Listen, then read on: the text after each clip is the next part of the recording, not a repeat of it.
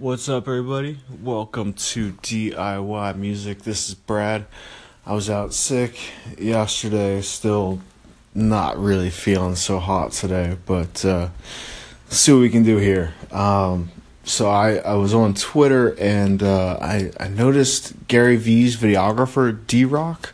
I noticed that uh, he just put up a, a link to a website called kit.com and um, where where he was doing like uh, if you want to you know videographer package on a budget here's essentially everything that you would need. And i was just really intrigued by that website uh, kit.com so i'm going to try to see what i can do with it. Um, I, I i'm not sure. Um, you know my my kit is really not all that extraordinary but you know i i think that that might be kind of something to uh, to look into. I don't I don't even know if there's that much of a music presence on there or not. um, but uh, I I happen to be on a website I never have been on before. Is it teamrock.com? And I guess under the classic rock section.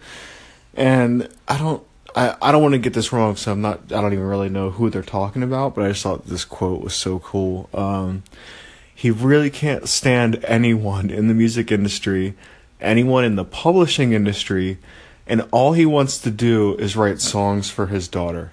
Like, I just, I don't know. There's something about that that is just magical for me because I've been, you know, I, I, I don't have any kids, but uh, you know, I, I kind of uh, agree and and empathize with a lot of that uh, statement there. So, um, yeah, that'll do it for me at least for right now. Hopefully, I'll uh, you know keep taking vitamins, etc.